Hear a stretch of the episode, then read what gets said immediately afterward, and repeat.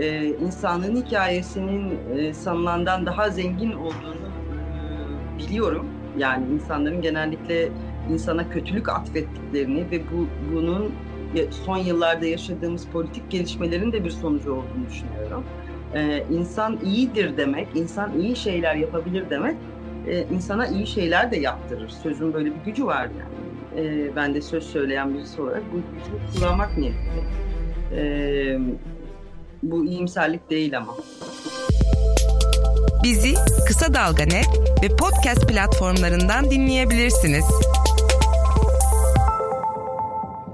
İkinci adım kadınlarla ilgili. Kadınları bütün e, şeyde yani sağ popülist dalganın, otoriter rejimlerin yancısı diyeyim şey erkek egemen kültür. Kadınlar her zaman oynanması, böyle değiştirilmesi daha kolay varlıklar gibi görülüyorlar ve o ülkeyi mühendislik süreciyle değiştirmek isteyen liderler her zaman kadınlardan başlıyorlar işe. Çünkü onlar üstüne yeni rejimin e, giysisini giydirip vitrine koyulabilecek mankenler gibi diye düşünüyorlar. Dolayısıyla kadınlar bir rejim ya da bir siyasi hareket kadınlarla çok uğraşmaya başladığı zaman bilin ki işler çok daha kötüye gidecek. Fakat garip bir şekilde eski eski statiko bu otoriter liderleri, otoriter hareketlere karşı kadınları çok kolay kurban etti. Hep öyle oluyor e, oldu ve oluyor. Türkiye'de de öyle oldu. Tesadüf müydü ana akım medyadan önce bağımlılığım sonra benim arka altından neredeyse işte iki hafta içinde atılmamız, birbirimizi destekleyen yazılar yazmış olmamıza rağmen ya da o yüzden neyse. Yani bir e, insanlık tarihi boyunca olan şu cadıları bir yakalım da biz kendi aramızda anlaşırız gibi bir hali oluyor devlet mekanizmasıyla otoriter hareketler arasında. Kadınların bu meseleleri kişisel bir mesele olarak değil politik, tarihsel ve toplumsal bir mesele olarak görmelerini tavsiye ederim. Yoksa insan hakikaten kendisiyle ilgili olduğunu zannedip çok büyük bunalıma giriyor. Halbuki hakikaten sadece bu kadar ilkel bir şey kadın olduğumuz için başımıza geliyor. Gerçekten de böyle. Bunu söylemek yıllarımı aldı ama yani evet böyle. Bunu söylemek istemezdim her zaman çünkü mağdur kadın rolü falan gibi bir görüntü çizmeyi hiç sevmem. Ama hakikaten öyle kadın olduğumuz için geliyor başımıza bir sürü şey. Kitaba dönecek olursak yani kendi ülkeni yarat ve kendi yurttaşını yarat diye de son iki adımı var. Ee, bu demokrasiden diktatörlüğe yedi adımın. O kendi kendi vatandaşını yaratma kısmında kadının gerçekten çok önemli bir rol oynuyor. Çünkü işte kadınlara böyle kolay e, biçim verebildiklerini düşünüyorlar, ona inanıyorlar ve bazı kadınlar da buna hmm, eyvallah ediyor diyelim e, kendi ülkeni yarat kısmı çok acıklı tabii. Çünkü e, yani işte ya sev ya terk et meselesi. Burası bizim ülkemiz, siz zaten misafirdiniz. Sizin döneminiz zaten bir reklam arasıydı gibi o söylemler çok e, insanı hani sadece işsiz, e, şusuz busuz bırakmıyor, parasız veya da ne bileyim ben çaresiz bırakmıyor. Aynı zamanda duygusal olarak çok kalp kıran da bir şey. Çünkü senin bu yeryüzünde neyin var o ülkeden başka yani o ev, ev olarak neresi var ki? Ama sana diyor ki sen artık bu evde istenmiyorsun ve bu ev bizim evimiz yani git burada gibi bir şey. Ee, o, o, o bölüm çok acıklı. Ee, ve bunu dünyada ilk biz yaşamadık, son da biz yaşamayacağız. Bizimle birlikte şimdi Suriyeliler çok daha acı koşullarda yaşıyorlar. Bizden önce İranlılar, Iraklılar yaşadılar. Kimsenin ülkesi öyle e, çılgın halde değildi. Afganistan böyle değildi, Irak böyle değildi, İran böyle değildi vesaire vesaire. Yani insan kendisi yaşarken anlıyor ki gözünün önünde olabiliyormuş her şey aslında ve bir sürü insan da buna başını çevirip hmm, kabullenebiliyormuş ya da görmezden gelebiliyormuş. Kendini kurtarma derdine düşüyor. Ama bir fark da var değil mi? Yani e, bahsettiğin ülkeler evet otoriterlik bakımından çokça benzerlik bulabiliyoruz ve yaşanan süreçler bakımından da insan hakları ihlalleri, işte e, mevcut siyasi durum, işte bugün bahsettiğim manzaranın kendisi dahi yani yürüyen avukatlara yönelik polis şiddeti dahi birçok şey ifade ediyor da e, Türkiye'de bunlardan çok farklı olarak bir yüzde elliyi hiçbir zaman kazanamadı iktidar. Yani bu herhalde bütün bu saydığın ülkelerden daha farklı Şans tabii bu bir yandan. Toplumun da bir direnişi var. Dolayısıyla bu %50'yi kazanamaması hala onu çok tedirgin yapıyor ve e, hala böyle diken üstünde tutuyor. Çünkü %60'lar 70'leri e, kazanma derdindeydi bundan birkaç yıl önce. Ama şimdi MHP'nin desteğiyle dahi işte %50'yi zor bulduğu bir sürece doğru gidiyoruz. Bütün bu 7 adım olurken oraya döneyim. Tabii e, hani bir bunlar Türkiye'de oldu büyük ölçüde e, ve başardı e, diye düşünüyoruz. Neyi eksik yaptık? Yani bir soğukkanlı olma meselesine değindin ama niye bu kadar kolay oldu? Yani çünkü evet bir yüzde elli var ve bu yüzde elli itiraz ediyor. İşte bir sürü de aslında dünyaya örnek olacak biçimlerde itirazlarını dile getiriyor. Ama sonuçta bir yol al- alınamıyor. Nerede eksik yapılıyor? Ee, ben yıllarca yani Türkiye'de bir problem olduğunu düşünerek yaşadım. Yani biz yapamadık, biz yapamadık gibi. Ee, kurumlarımıza sahip çıkamadık, özgürlüklerimize sahip çıkamadık falan diye düşündüm. Ama şimdi dünyaya bakıyorum. Yani İngiltere işte güya en ileri demokrasiler ya da en ileri demeyelim de en olgun, en eski demokrasilerden bir tanesi. Amerika da öyle. Onlar bizden daha iyi hiçbir şey yapamadıkları gibi bence biz onlardan çok daha iyi direndik. Yani onların e, bir yılda geldikleri yere e, Türkiye'nin gelmesi için 10 yıl geçmesi gerekti. Biz fena değildik yani. O yüzden ben o şeye çok katılmıyorum. Hani neyi yanlış yaptık e, meselesine çok yani belki de doğru soru o değil diye düşünüyorum. Çünkü tarih bazen belli bir yöne doğru akar. Yani o akıntıya karşı o akıntıyı durduramayabilirsin. E, birazcık öyle bir süreçten geçtik. Şimdi o süreç bitecek büyük olasılıkla. Yani e, bu korona mevzusu çok güzel bir litmus testi oldu. E, yani gösterdi her şeyi daha açık bir şekilde. Bu kadar güçlü adam dediğimiz, güçlü adam oldukları için seçilen dünya liderleri, işte Putin'den Trump'a kadar diyelim ki, gördük ki hiçbir şey yapamıyorlar. Aslında son derece empotans liderler yani şey değiller, yeterli değiller, hiçbir şey idare edemiyorlar ve aslında yönetemiyorlar. Bir krizi, gerçek bir krizi yönetemiyorlar bu bakımda mesela hani koronanın da çok etkisi olacak önümüzdeki dönemde ve onun getireceği ekonomik krizin de bu liderlerin üzerinde durdukları e, söylem yıkılacak. Yani biz gerçek halkın gerçek sesiyiz ve biz demokrasiden daha iyiyiz. Çünkü sizi düşünüyoruz. Demokrasi çok insanın konuştuğu, hiçbir işi yapılmadığı bir e, sistemdir vesaire gibi birçok böyle bir e, söylemleri var onların. Hepsinin patır patır döküldüğünü göreceğiz. Yani önümüzdeki birkaç ay sonra koronanın sonuçlarıyla beraber bence bunları da göreceğiz. Ece bir, biraz iyimser değil misin? Yani iyi bir şey tabii de bu. ee, şimdi korona mevzuunda düşünürken e, mesela İngiltere'yi düşünüyorum. Hakikaten çok vahim şeyler yaşandı. Yani insanlar huzur evlerinde tedavi edilmeden en az 20 bin insan sadece huzur evi değil e, care home dedikleri yani huzur evi ve bakım evleri e, engelliler de sayabiliriz öldüler tedavi edilmeden öldüler. Yani bir katliam yaşandı aslında. Sonra önlem almadılar, geç aldılar. Hala maske takalım mı, takmayalım mı diye tartışıyorlar vesaire. Çok ciddi bir aslında toplumsal itiraz ve isyan gerekiyor bu. Yani böyle bir manzara karşısında e, artık açıklama yapmak falan hikaye. İnsanların isyan etmesi gereken bir manzara varken evet e, çokça laf ediliyor ama kimse işin esasına yoğunlaşıp bu pandemi sürecinde yaşanan şeyin e, ekonomiyi önceleyen, insan hayatını yok sayan ve aldığı kararlarla insanların açık açık göz göre göre öldürüldüğü bir süreçte çok naif tartışmalar yapılıyor ki hani insanı böyle biraz bunu bozacak kadar naif. Hani işte okullar niye açılmıyor tartışılıyor mesela. Ya işte diğer ülkeler için de benzer. Yani me- karşılaştığımız mevcut hem kapitalizmin yapısal özellikleri nedeniyle yaşanan ama onun üstüne bir de akılcı olmayan, rasyonel olmayan ve insan hayatını öncelemeyen yönetimlerin uygulamalarıyla perçinlenen bir manzara var. Ama böyle çok da toplumsal bir hareketlilik, buna çok böyle toplumsal itiraz gelmiyor gibi. Senin iyimserliğinin kaynağında ne var? Hani ben bakınca biraz daha çünkü karamsarlığa düştüm bu manzarada. Bana iyimser dediğin için teşekkür ederim. Çok sık duyduğum bir şey değil. İyimser değilim ben. Bu söylediğim şeyler de bu arada güzel şeyler değil. Yani bu e, işte bu rejimlerin de yıkıldığını göreceğiz. E, efendim e, kapitalizmin de yıkıldığını göreceğiz. Bunlar çok korkunç kanlı olaylardan bahsediyorum. Yani hiç öyle o zaman şimdi biz yapamıyorsak gidelim diyen bir kapitalist güruh var falan öyle bir şey olmayacak. Bunlar çok ağır bedeller ödenerek yaşanacak şeyler. Hiç de güzel şeyler değil, iyi şeyler değil, şirin şeyler. Yani tabii ben iyimser derken kapitalizmin sonunu hayal etmek ve sonunun geldiğini düşünmek, son dönem eşlerinde olduğunu düşünmek bütün o bedellerine rağmen e, sonrasında iyi bir şey doğacağını da e, ima etmek olarak okuduğum için söyledim. Buna bak şimdi bu benim ahlaki görevim yani buna inanmak. Ee, illa ben bunu kanıtlayamam ama bu benim inancım. Ee, ben insana inanmayı seçmişim başlangıçta Tanrı yerine. İnsana inandığımı söylüyorsam böyle bir sorumluluğum var.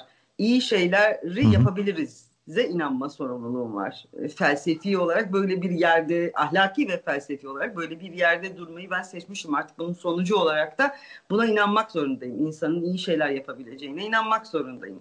Öyle bir e, noktadan yola çıkarak söylüyorum bunları. E, daha kötü olabilir tabii ki. Niye daha kötü olmasın? Öyle bir garantisi yok. Tabii ki daha kötü olabilir. Ama ben iyi olması için elimden geleni yapmak, bu konuda söz söylemek, sözlerimle bunu e, desteklemek ve insanlığın enerjisini bu yola doğru sarf etmesini sağlamak gibi bir sorumluluğa sahibim. Çünkü yazı yazıyorum. Ben yazı yazan insanın böyle bir hmm. sorumluluğu olduğunu düşünüyorum. İyimser değilim tabii ki. Hiç hiç değilim. Ama kötümserlik, iyimserlik ve kötümserlik arasında sıkışmış bir dualiteyi de çok doğru bulmuyorum. Yani e, insanlığın hikayesinin sanılandan daha zengin olduğunu biliyorum. Yani insanların genellikle insana kötülük atfettiklerini ve bu bunun son yıllarda yaşadığımız politik gelişmelerin de bir sonucu olduğunu düşünüyorum. Ee, insan iyidir demek, insan iyi şeyler yapabilir demek e, insana iyi şeyler de yaptırır. Sözün böyle bir gücü var yani. E, ben de söz söyleyen birisi olarak bu gücü kullanmak niyetindeyim. Bu iyimserlik değil ama.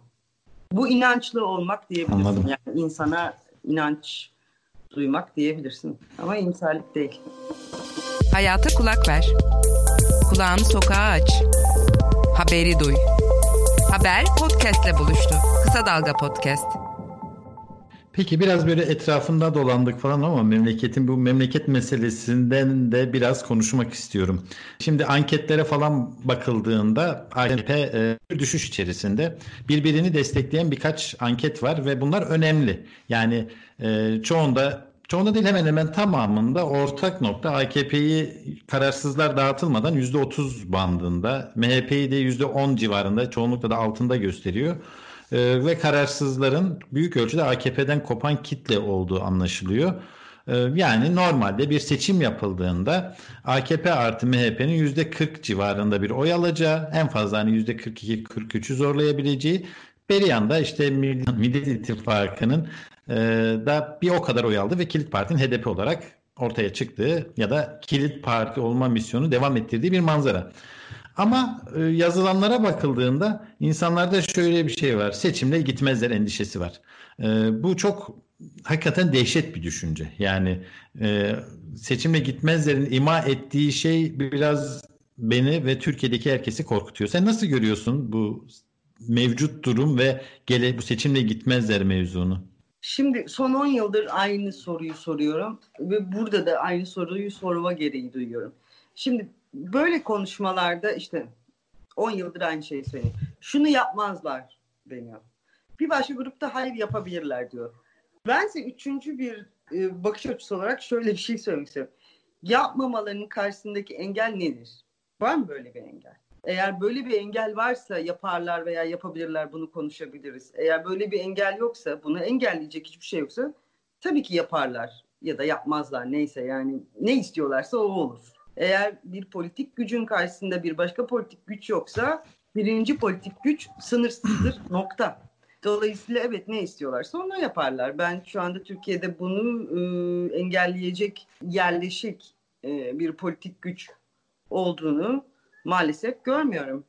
E, yani işte CHP gibi vesaire. Ama yüzde 40 yani yüzde 50 civarında yüzde 50'yi aşan e, mevcut anketlere baktığında da %55'i falan bulan bir muhalefet oyu var. Bu bir güç olarak ortaya çıkmaz mı diye Fakat düşünüyorsun. E, yani e, geçmişte çıkmadı. Neden çıkmadı? Çünkü her seferinde seçimler yaklaştığında hakikaten çıplak gözle görülebilecek bir takım politik manevralarla o e, muhalefet bloğu olabilecek partilerin arasını açtılar veyahut da yepyeni bir gündem getirdiler ve olmadı. Demek ki e, öyle çalışmıyor.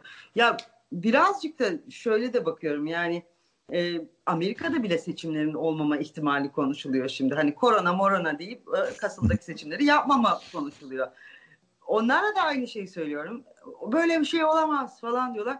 Peki olmaması nasıl mümkün olacak? Yani seçimleri zorla nasıl yaptıracaksınız? Hangi siyasal güçle yaptıracaksınız?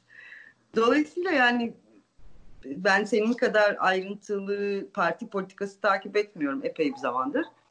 Yani Türkiye'den gittiğimden beri. Ama şunu görüyorum. Yani öyle bir siyasal gücün olmasını engellemek için zaten işte Selahattin Demirtaş'ı hapiste tutuyorlar o sebeple yani.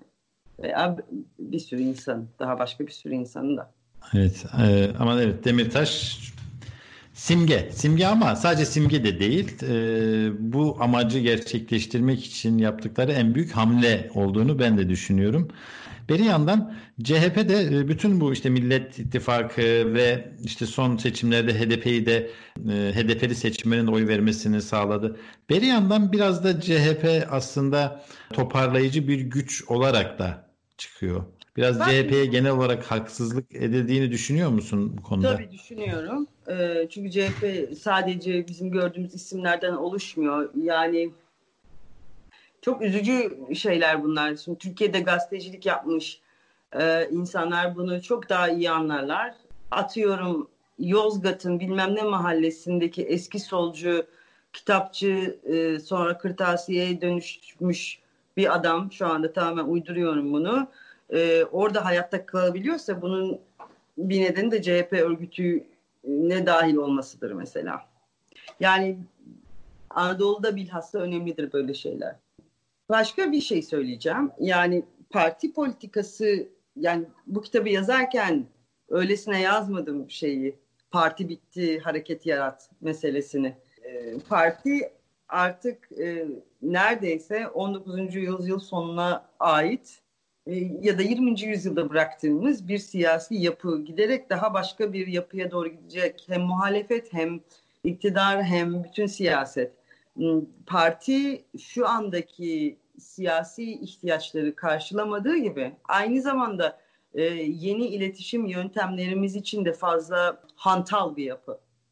Dolayısıyla dünyada böyle bir değişiklik ol, olması için herkes uğraşıyor ya da işte herkes bunun yolunu arıyor vesaire.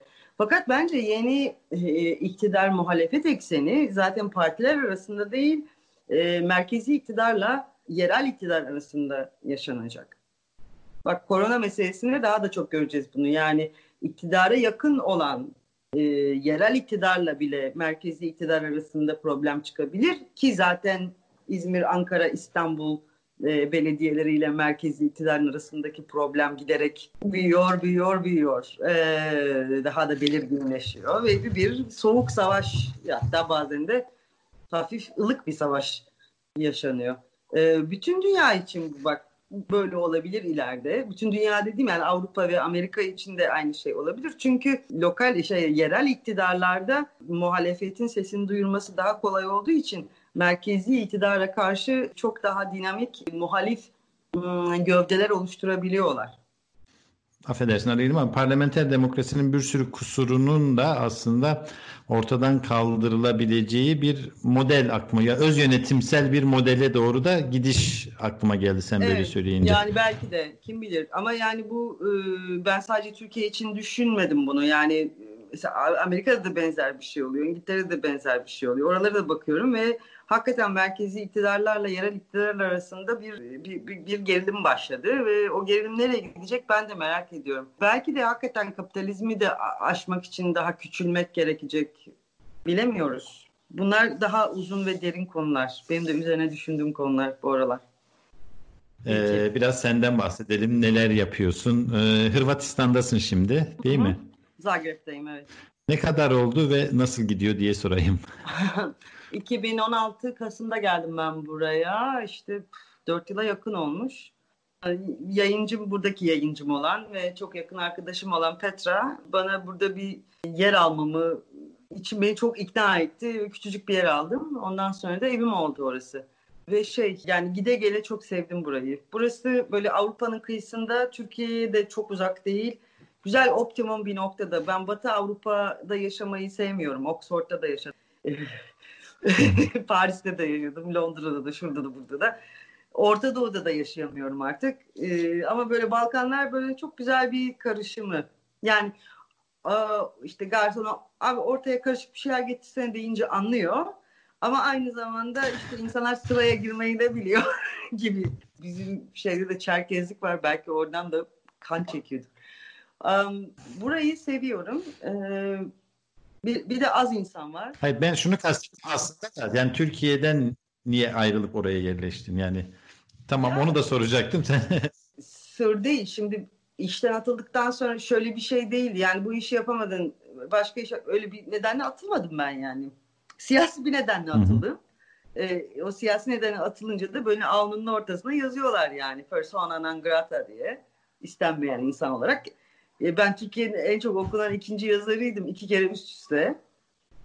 No, kimse bana iş teklif etmedi tabii doğal olarak yani. Herkes ama o dönemde kimse merhaba demedi. Ne işten yani iş teklif etmesi. Dolayısıyla yaşayabilmek için de çıktım. Ee, bir de sürekli gerginlikle yaşamak bana kötü gelmeye başladı. Ben yazı yazan bir insanım. Ben 8 yaşımdan beri yazı yazıyorum. Yazı yazmadan yaşamak ne demek bilmiyorum. Yazı yazamadığım bir hayat tahayyül bile e, edemiyorum zaten. O yüzden yazabilmek için geldim. Ve şey şimdi de İngilizce yazıyorum. Çünkü kendi dilim, yani kendi dilimde de yazıyorum. E, haftalık Ot dergisine yazı yazıyorum. E, işte bazen başka yerlere de yazıyorum. Kitap yazıyorum. En son Olmayan Kuşlar Ansiklopedisi diye How to Lose a Country'yi yazarken bir kitap yazdım Türkçe. E, ama onun dışında evet yazabilmek için ve e, anlatı hikayeleri anlatabilmek için. Hikayemizi anlatabilmek için en çok da. Peki ruh halini merak ediyorum. Yani bir Türkiye'den çıkıp yurt dışında yaşayan e, bir, bir sürgün gibi mi hissediyorsun kendini yoksa e, hayır daha özgür daha işte istediğim şeyleri yapabildiğim bir yerde yaşıyorum duygusu mu baskın ya da ikisi karışıyordur belki. Ruh halini biraz merak ettim. İstediğim şeyleri yapamıyorum. Mesela şu anda en çok boğazda rakı içmek isterdim. Bunu yapamıyorum. ee, öyle bir özgürlük özgürlük o dünyanın hiçbir yerinde öyle o tür bir özgürlük yok zaten ve ülkeni ülkeni ülkenden bu tür ayrıldıktan sonra çok terk etmek demiyorum öyle bir şey yok ama bu ülkenden en azından bir süreliğine bu şekilde ayrıldıktan sonra her şeyi yarım hissediyorsun zaten. Ama sürgün bir şey hayır hissetmiyorum. Çünkü ben birincisi zaten dünyanın çeşitli yerlerinde yaşadım. Kendi özgür irademle gidip Beyrut'ta, Tunus'ta, şurada, burada, nerede yaşadım. Dolayısıyla çok farklı bir şey gibi gelmiyor bana. Ama en genel anlamda da şöyle hissediyorum. Hani benim tek bir ülkem var o da Türkçe.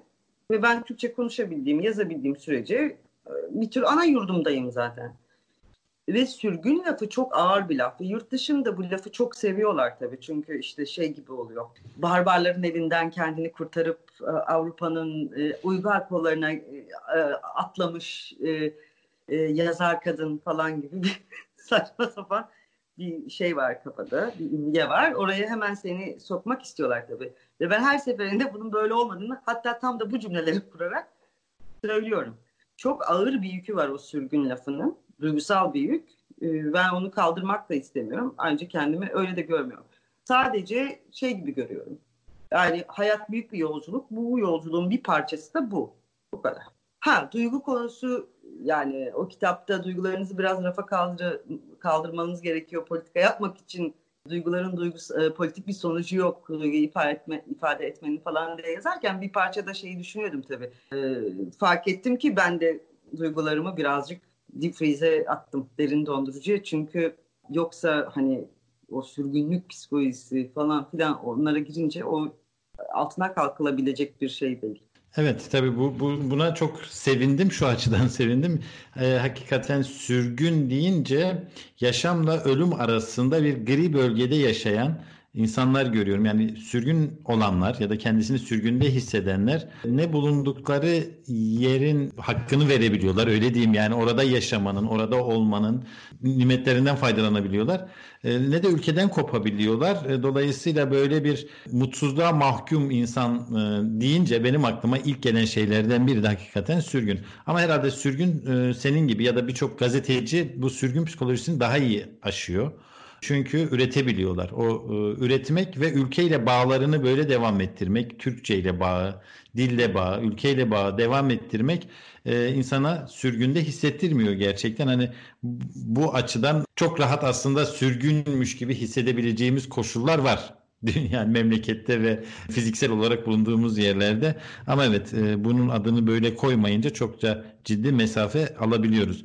Bir de şöyle bir şey var yani e, garip bir pozisyona bir kurban pozisyonuna sokuyor seni bu sözcük. Beni beni en çok bana en onur kırıcı gelen tarafı e, sen artık hep yardım edilmesi gereken bir insan oluyorsun. Senin yardım etmen kimsenin aklına gelmiyor senin birine yardım edebileceğin falan filan. Benim İngilizce yazmamın sebeplerinden bir tanesi bu. Kitabın en başında da o var zaten. Yani ben Türkiye'de olanları anlatıyordum bir gün İngiltere'de yani yine böyle bir konuşmada. Bıdı bıdı bıdı bıdı anlatırken kadının biri böyle ellerini koydu. Sizin için ne yapabiliriz filan dedi. O kadar tiksindim ki bundan. Ne demek sen kimsin yani filan gibi. Dedim ki ben sizin için ne yapabilirim? Yakında siz de bunları yaşayacaksınız. Ben size anlatayım başınıza gelecekleri.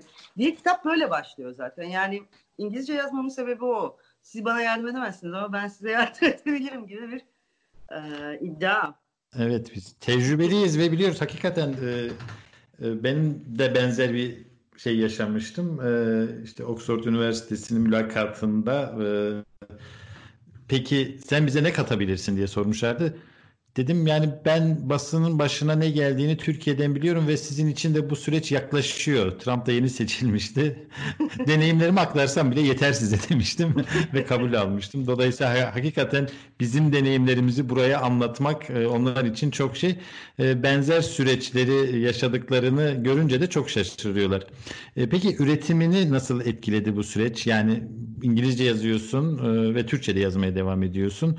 Daha farklı bir atmosferde mi yazdığını düşünüyorsun ve bu sonuçta fiziksel olarak memlekette olmamak nasıl etkiliyor yazı çizi işlerini? Ee, beni çok iyi etkiliyor çünkü e, ben biraz kırık da ayrıldım. Yani o işten atılma süreci işten atılmak önemli değil. Ben daha önce de işten atıldım haksız bir şekilde. O çok o hatta hiç umurumda olmadı yani doğrusunu istersen ama sonrasında gelen e, böyle benim yanımda yanımda olacağını düşündüğüm insanlardan gelen tepkiler meğer benden çok de nefret eden varmış. çok üzüldüm onlara ve çok kalbim kırıldı.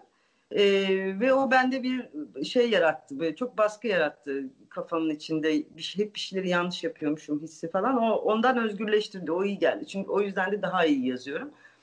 Ee, ben şey diye düşünüyorum, İngilizce yazıyorum, şimdi böyle siyasete takılıp kalacağım kitap da biraz öyle falan filan. Ee, ama şimdi yeni kitap yazmaya başladım. Başladım değil epey oldu işte gelecek yıl e, Mart'ta yayınlanacak. Yine aynı yayın evinden yine birçok ülke daha kitap bitmeden satın aldı kitabı. Gelecek yıl yayınlayacaklar. Ee, daha hikaye anlatan, daha insana dair bir kitap yazıyorum mesela şu anda. O bana çok iyi geliyor. Hatta dün de çok sevindiğim bir olay oldu. Yani küçük bir olay ama ben çok gurur duydum gurur duydum demeyeyim de çok e, iyi hissettim yani. İlk kez ya, İngilizce yazdığım bir şiirler ilk kez yayınlandı Amerika'da ve dedim ki tamam bu işi yapabiliriz yani. Ama ben aslında yazarım yani edebiyatçıyım ve İngilizce de onu yapabilmek bana çok iyi hissettirdi. O zaman gerçekten hani bu dilde de yaşıyorum. Bu dilin de kilitlerini açıyorum gibi hissetmeye başladım. İyi, iyi bir şey. Hoş bir şey o da. Peki Ece. Çok teşekkür ederim. Ben teşekkür ederim. Ee, güzel bir sohbet oldu. Sağ olun. Sana kolay gelsin ve merakla Sana bekliyoruz da. kitapları. Sağ olasın. Haber podcastle buluştu. Kısa Dalga yayında. Bizi Kısa Dalga Net ve podcast platformlarından dinleyebilirsiniz.